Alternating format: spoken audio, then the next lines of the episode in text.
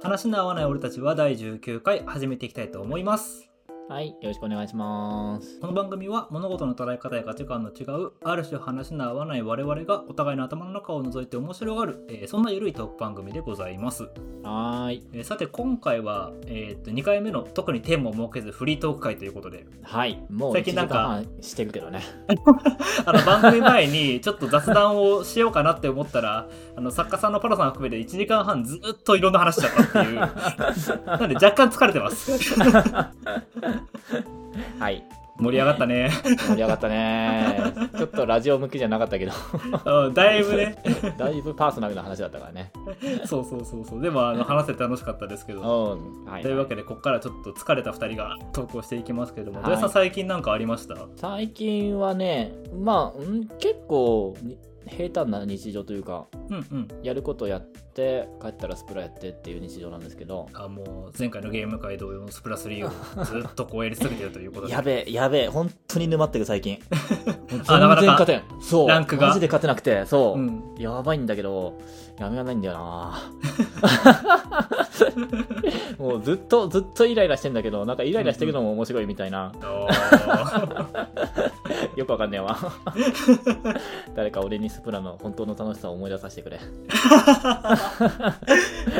そう、なんだけど、えっとね、これいつかね、そう、できれば先生も混ざってほしいなっていうのがあって、はい先生集会っていうのを実は以前もちょっとお話しした何かし堂っていうところでやってて、ほうほう先生集会、それは、うんえっと学校の先生方が集まるそとこうろそうそうそうそうそうただ、うんうんあの同僚とかじゃなくてうんうん何かしらに関わりのある先生とその先生たちが引き込んできた先は生いはいはいはい同士で食べるっていう会が月1開催されてて今おーなるほど何うかしんうらでうんん、うんそうそうそうそうで2週間ぐらい前に1回あってでまた今週うんうんあるんだよね、ほうはいはいはいうん、この収録日の次の次の日ぐらいにあってああなるほどなるほどそうそうそうそうすごい面白いえーえどんな話が出てくるの結構ざっくばらんにいろいろ話す、まあえっと、小学校の先生がメインなんだけど中学校の理科の先生と俺とみたいな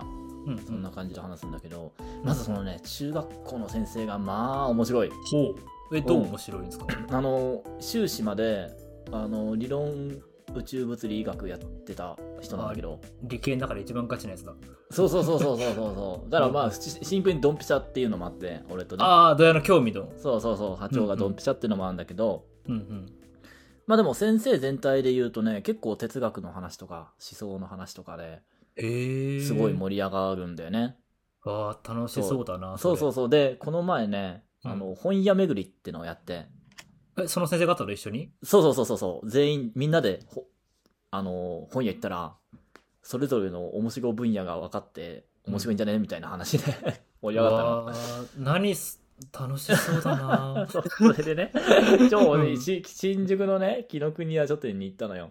はいはいはいはいあるじゃん、本店。あるあるあるある8階建てぐらいまであるじゃんうんうんで、確か8階が理系のコーナーで、ガチそのの。専門書学術学そう術そ書うそうそうガチの本がたくさでんそう置いてあるうんそう、俺とその中学校の理科の先生は、もちろんそこがメインだから、うんうんけど他の小学校の先生とかは全然一回も立ち寄ったことないみたいなコーナーだから、ああうんうんそうそうそうそう、ここがね、この本がねっていうのを、まあ、もうただただ喋りまくるのよ、オタクトー クを。そううん、なるほど、なるほど。みたいな感じで、そう、自分の好きなコーナーをね、あの、紹介していこうみたいな、にしようと思ったら、ほう。 なんか、全部の回で40分ぐらい時間が潰してて。えーっと、8回路から四波360分。 マジで。本当に、もうなんか、興味が尽きなくて。合計6時間だ。そうそうそうそう。挙句の果てにさ、もう、看護のコーナーとかでもやってるのが、ああ、そう、そ面う。白くて、そう、小一人の小学校の先生が最近、えっ、と、大学院に入ってて。ああ、学校社の先会生がね人大学院そうそうそうそ生うそとうしそうて。。で、うん何やってるかって言ったら心理学やってんだって。はいはいはい。そうそ心うそ理う学みたいな、うんそうでやっぱあの学校のこれからの学校教育うんは、あのケアの視点が大事だっていうなるほど、なるほどう。んそう結構理解できたぞ、そこから。でしょでしょ、んそううん。ケアの視点なんだよねやっぱっってなると、もちろんそのの発達障害とかそういうのもあの勉強しなきゃいけないっていう意味でもそうだしうんそうじゃなくてもケアだよねっていう、うんうんうんううんんうん やんなきゃいけないのはなんでこれがこんなに私わかるかっていうと、うんあの、えっとね、ケアを開くってシリーズがあるじゃないですか。えわかんないそれ何それ医学書院さんが出してるケアを開くっていうね、シリーズがありまして、これがね、うんうんうんいい本揃いということで読書家になれる日での話題なんですよ。へえあそうなんだあの、東畑海人さんのね、あの、うんいるのは辛いよも実はケアを開くのシリーズで出てるし、ああそうなんだうんうん、うん、あと国分光一郎さんの中道体の世界、あれもケアを開くから出てるんです。中中途体がそうなの そうそうそう、あれ哲学書じゃん。へーあれを医学書院が出したってので非常に衝撃があの業界で走ったことでも話題なんですよ。へーそうですかだからそうあのレーベルはちょっと面白いんだよね、その視点がう。んうんうんはいはいはいはいあそうなんだうん。ねそうでケアってのはそうあんまねやっぱでも触れたことない人はあちょっとわかんないよねイメージまあ、やっぱ多分ね、独特の世界だよね、ケアは。そうなんだよ、うんそうち治療じゃないんだよなそうそうそう、違う違う。そうだしカウンセリングともちょっと違ってカウンセリングはセラピーの多分部類に入そるからうね、そうそうかんな、そうケアなんだよねひたすらそうあの、これに関しては、だからまあ、本当これだけの回を俺は取ってもいいぐらいだと思うんだけど、うんうんうんうんあの、まさにさっき紹介した東畑海人さんのいるのは辛いよのところに一番わかりやすくケアとセラピーの違いが書いてあるうんうのんね。で、でざっくりあの自分が理解した範囲で言うと、うんうんケアっていうのは日常のルーティンを作っていくこと。はいはいはいだから、あえーっと、循環的だって言うんだよね、東畑さんの表現を言うとうんなるほどうまいさすがだねそう。だから、ぐるぐる素同晴らしいじところを回ることがケアであると。素晴ら しいそうで特に解決を目指さないそうそうそうそうそう。あのそ、そのままなんかね、今のそうそうそうそう。円を描くようにできることがケアであって、で、うんセラピーはその円を描きながら上に登っていくことだっていうふうに言うのよ。うんうんうんだから、例えば自分の今辛い状況にある人たちが、うんその辛い原因を見ていったりすることがセラピーなんだよね。そうだねそうだねそう。それに対して、いわゆるカウンセリングとかで、あなたの辛いところの原因は、きっと幼少期にあったこういう経験じゃないですかって言っていくのが、いわゆるセラピー的な、うんうんあの、ものなんだけど、ケア的なものは、そうでかうんそこに触れないっていうふううにん言うわけよそうだから改善するんじゃないんだよねそうそうそうそうそうそああそら辛いねはいっていうねうそう。じゃあ次、これ一緒にやりましょうっつって。 そうそうそう、まあうんとりあえずゲームすっかみたいなそうそう、それ、そう、とりあえず、マジでそう、とりあえず。そううん。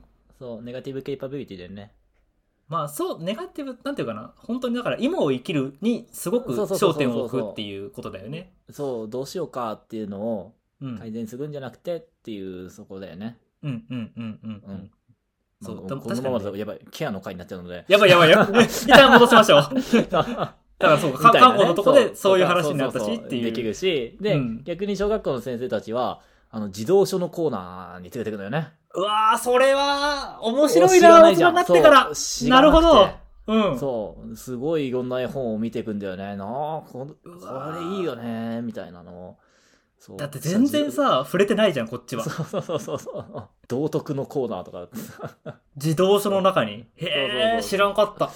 でもやっぱいいのがあって。そううんうんうん。そうあのなぜ生き物を殺しちゃいけないのとかそういうのをにあの著名人たちが答えていくみたいな絵本があって絵本だよね。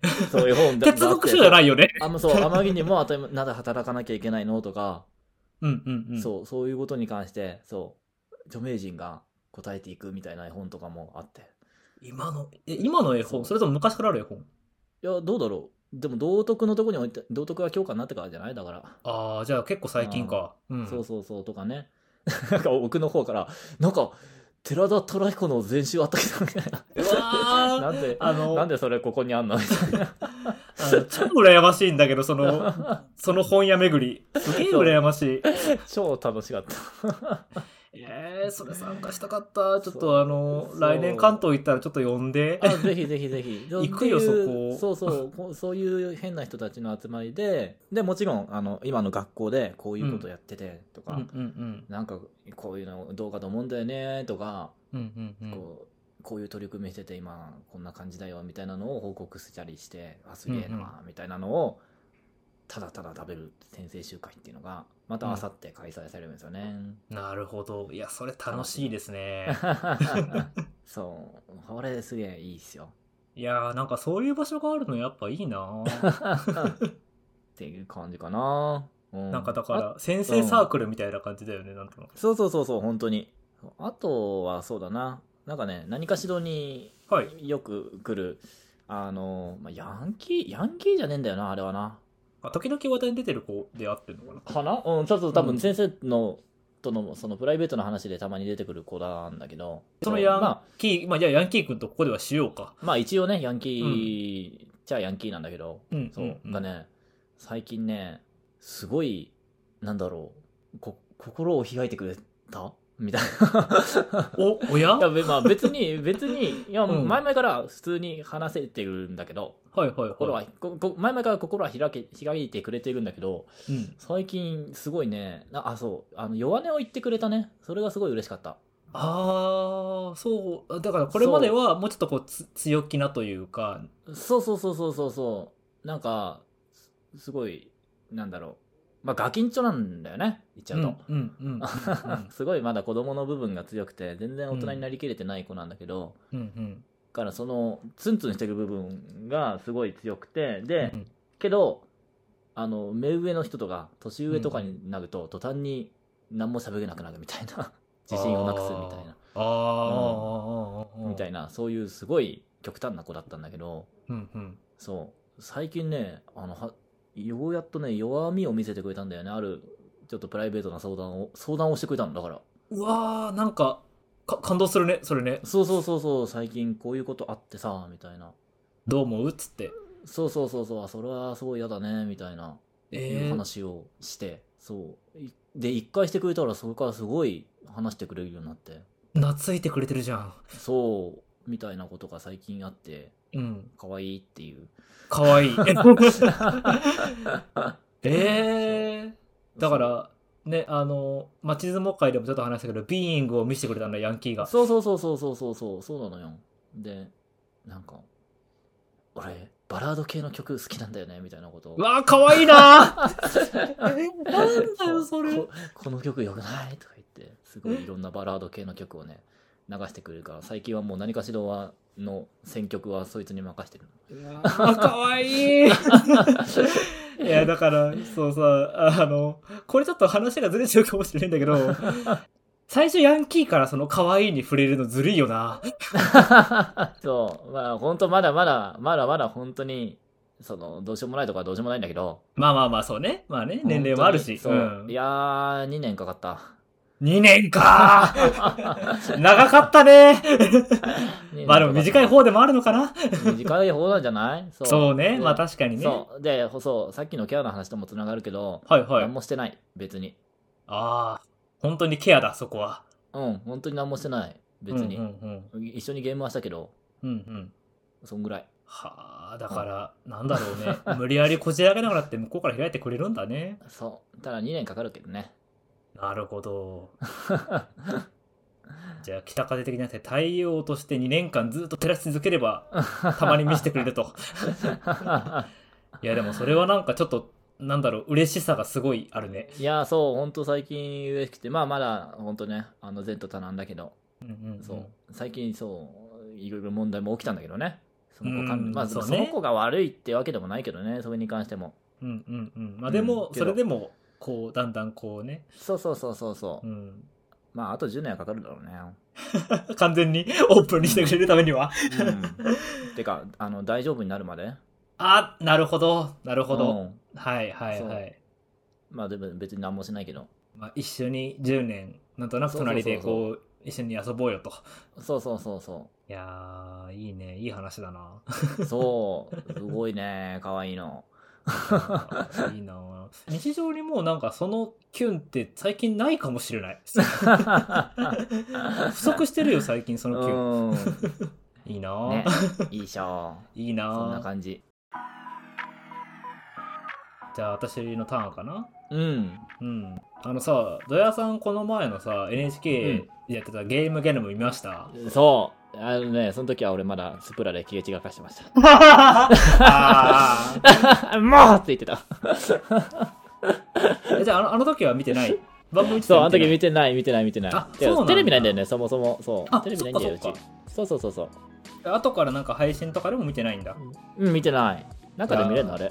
一応ね NHK でやってたから NHK プラスとかで2週間は配信されてると思うはいはいはいはけどい。なるほどね。そうこの前のゲームゲノムあそもそもゲームゲノムってなんか NHK が始めたゲーム教養番組なんですよねうん、そうね。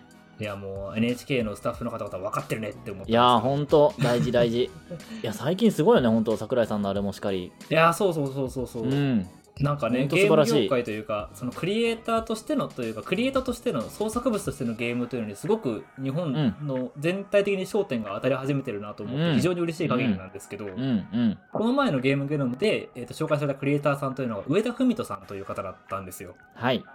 で分かる人は分かるかなと思うんですけど、うんえー、と作品として有名なのは、えー、とプレイステーション当時は2で発売されていた「えー、とワンダと巨像」うん。あとは、えー、と4で発売された「人食いの大橋トリコ」あと1個だね。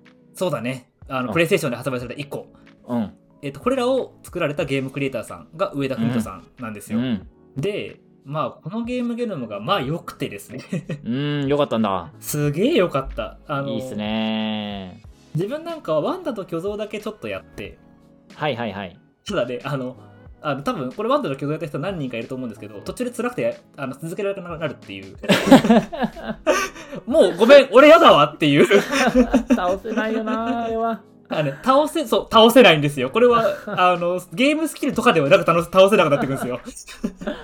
ね、キャッチコピーが最強だよね。そう本当ねに。。最後の一撃は切ないでしょ、うん。で、まあ、これを作った方がどういう方だったかっていうところの、そのゲームの取り上げ方として、うん。もともと、上田さん自身はゲームクリエイターになりたくてゲーム業界に入ってきたって感じじゃなくて、もともと芸大出身でアーティストだったんだよね、本当はあ、そうなんだ。そうそうそうだからへーやっぱりそのゲームの中にアート要素というかゲームをあの自分のアート作品の一つだというふうに考えられてるんだって、へえ。で、うん うんあの特にこの中で、えーっとちょっとあの多分全部話すと本当に一作分というかここのまた45分間ぐらい喋り続けてたと思うん であの一作品だけ、えーっと抽出して話そうと思うんだけどうん。うん。このゲームゲノム見てめちゃくちゃ素晴らしかったので「人食いの大橋トリコの」うん。あのまあ、プレイじゃなくてゲーム実況をうん。昨日今日3日間かけて全部見たんですよおー、素晴らしい。 いやーよこかっれた面です白いゲームだ ねあちなみに俺はやってます。やったよねあのうん発売当初に、トリコは。ねやられて買るってねややりました。いいややーー、よかったでしょあれはねちょっ とびっくりしたというかあのまず上田さんのゲームの特徴ではあると思うんだけど、うんあのトリコの生き物っぽさう。すごいよね、あの化け物感で。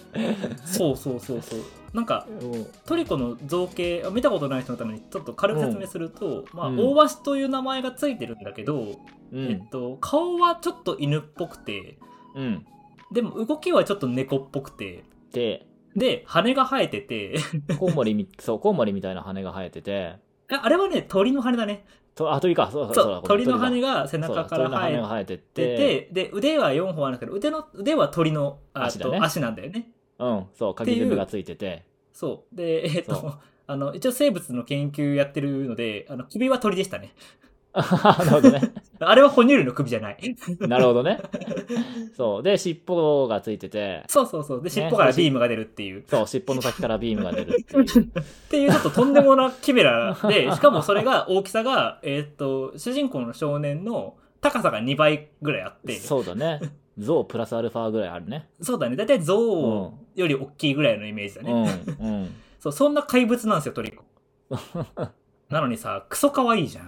かわいいんだよなマジで可愛いんだよね。そう。で、ね。これゲームゲノムの中で、あの、紹介されてて、その生き物らしさでどうやって出してるんですかっていう風に、その、インタビューというか、出演者の方から聞かれた時に、上田さんが答えたのは、うんトリコに、えっと、興味レベルをつけてるんだったって、あれ って。あー、わかる ー。あいつ全然こっち向かねえときあんだ。そうゲームやった方なはいはらいおそらくわかると思うんですけど。はいはいはいはいはい。だから、えっと、フィールドにある全てのものにトリコの、えっと、興味のレベルっていうのがあって、例えば、蝶、蝶にはレベル3とか、うん。えっト。鳥にはレベル5みたいなな。すげえ、なるほど。デザインがされていて、うん。で、レベルが高ければ高いほど鳥が優先して反応するようになるんだって。うん。だから、基本的にこのゲーム、操作できるのは、えっ、と、主人公の男の子なんですよね。そうなの。トリコは操作できない。そうそうそう。トリコは、あの、主人公の男の子と指示をするだけなんだけど、そもそも言葉が通じるかどうかすら分かんない相手なんだよね、で、その相手に対して、こっち、こっち、あ、違う違う違う違うみたいな感じで、 そう、LINE でも話したけど、ね、トリコ、ジャンプ、トリコ、トリコ、ジャンプ、トリコ、と、うわーみたいな。 だ置いてくな置いてくなみたいなな。 今じゃないみたいな。そうそうそうそうそうそうそうそうそうそう。だから、トリコが思い通りに動かないっていう。うん。で、そこに、えっと、まさに生き物らしさを感じてほしいんだっていうふうに上田さんが言ってて。うんうんうん。で、なんでその上田さん自身が、その生き物らしさにそこまでこだわるかっていうところで、上田さんが幼少期からずっと犬とか猫とか、あとアヒルとかに結構囲まれて育ってきたっていう話をするのよ。へえ。でその経験があるからそのコミュニケーションというのを言葉じゃない非言語的なうん。ものでも通じ合えるものって僕はあると思うんですっていう風に話してたのねうんうんだからそれをなんとか、えっと、表現したくてうん。うん。でゲームゲノムの中で上田さんの作品を一言で表現するならば孤独だっていう風に言ってたのようんうん例えばワンダであればフィールドの中、ボスにたどり着くまでは何にもいないじゃないうん。そうなのよ。本当に寂しい よな、あの世界。そうで風の音あの普通劇版がそこにつくんだけどゲームって、うん気持ちよくなるように、うんそれすらないんだよね。そうだね。ただただ強烈な風の音が永遠とし続けるんだよ。ね。そう。しかもね、何しに行くかって殺しに行くんだもん。そうそう。ワンダの場合は ね。うん。で、トリコは、一緒にいても孤独だってことを表現したかったんだ。てか、孤独だけど繋がれるってことを表現したかったんだ。うーん、なるほどね。つまり、トリコも、えっ、と、主人公の男の子も、結局、と分かりやすいコミュニケーションが取れない。だから、なんならうんコミュニケーションがずっと通じてるから最後まで分かんない。うんうんうん。で、そんな二人が、会話になってないかもしれない会話をすることによって、その通じ合わなさ、そのそコミュニケーションの難しさみたいのを表現したかう。っうた。んうんうん。だから、二人で孤独なんだよね、あのゲーム。そうで、なんかこれね、勘違いじゃないと思うんだけど、うん普通にゲームシステム的にね、うん。ちょっとずつトリコがい、や、そうそうそう、そ、そう男の子のことを気にするようになるんだ よね。う、そう、そう。あのね、だ 本か当に、らこれ、多分勘違いじゃない。いや、多分ねあれゲームシステムに入ってる。ゲームの そうだ中よで、そ,、の、男の子の興味レベルがどんどん上がってってるの。そう、確実にそうだと思そうう。で、そうそうなのよ。本当に絶妙なんだけどね、その段階が。そうそうそう。いつの間にか、なんか維心伝心じゃないけど、あるんだよね、それが。あるんだよね。でさ、あの、ゲームゲームの中でも紹介されてて、名シーンとしてそこで歌われてたんだけどさ、うん。あのトリコってあのゲームの中の一個のトリコへの障壁として壁とか門とかがあるんだけど、もう一個目があるんだよねそうだね。あの目があるとトリコは怖くて、まあ、多分鳥の習性にすごい近い感じだから、うんうんうんうん。目があると怖くてそこに近づけないっていうトリコの習性があってそう男の子はそれを何とかしてどかしてあげるっていうそうだね。どかしてあげたり壊してあげたりしてトリコ怖くないよっつって先進もうねっていう風にやっていくんだけど、うんうんうんうんとあるシーンで、えっと、男の子側を連れ去ろうとするえ勢力というかそうだね敵みたいなやつが。がいるわけよ。うん。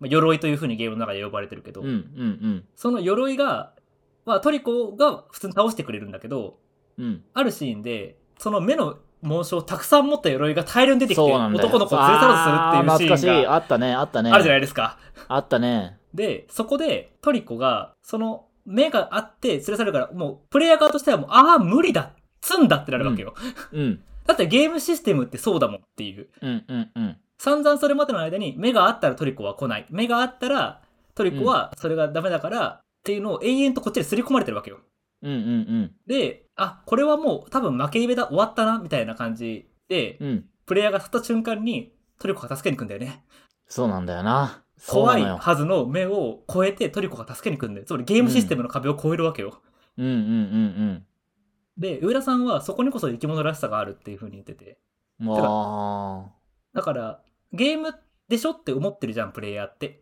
だから、うんうんうルんールっていうのを最初に作るのは、まあ、ゲームとしてまずやるべきだと。で、うんそれを作った上で、そのルール、自分で作ったルールっていうのを壊してあげたときに、そこに生命みたいなものが見えるんじゃないかって思って、あのデザインをしたらしいんだよ。なるほどね。まさにトリコが自分の意思を持って、怖いのを我慢して、グッて言っ言ったみたいになった瞬間に、そこにはさ、なんか意思があるように見えるじゃない。うんうん。だからそういう風な展開をわざと設けたのはそういうことなんだよって話をされてて、いやーこの人ゲーム作るのうめえなって いう。てか、なんか生命の表現のい仕や、方。そう、そこだよね。上田さんは、果たして本当に生き物なのかっていうところに、うんうん。ちゃんとす、あの、生きてるっていう実感を与えてくんだよね。そうそうそうそう そう。上田さんのゲームは多分いつもそうなんだよね。そう、本当に。で、そ多う分それを感じることにさっき孤独っていう話をちょっとしたけど、うん人間だって一生き物なんだってことに立ち返られてるわけよ、うんいつそうも。そうそ うそうそうそう。操作するのは人間なんだよね。自分いつがもそう操作するのは人間で、うんうん。そこに干渉してくる、およそ人でない何か。そうそうそう。で、多分生き物。そう、生き物ではあるのかなっていう、うんね。あの、イコだったらヨグダがそうだし、ヨグダっていう女の子あがあ、そそっうかだ。し。そっか、確かに。そう。あの子も登場シーン、だってえぐいもん。なんか、くるくるくるくるくるって、 黒いもやがたかっているカゴがドーンと落ちてきて、その中からすくって立ち上がった真っ白なうん。女の子よ。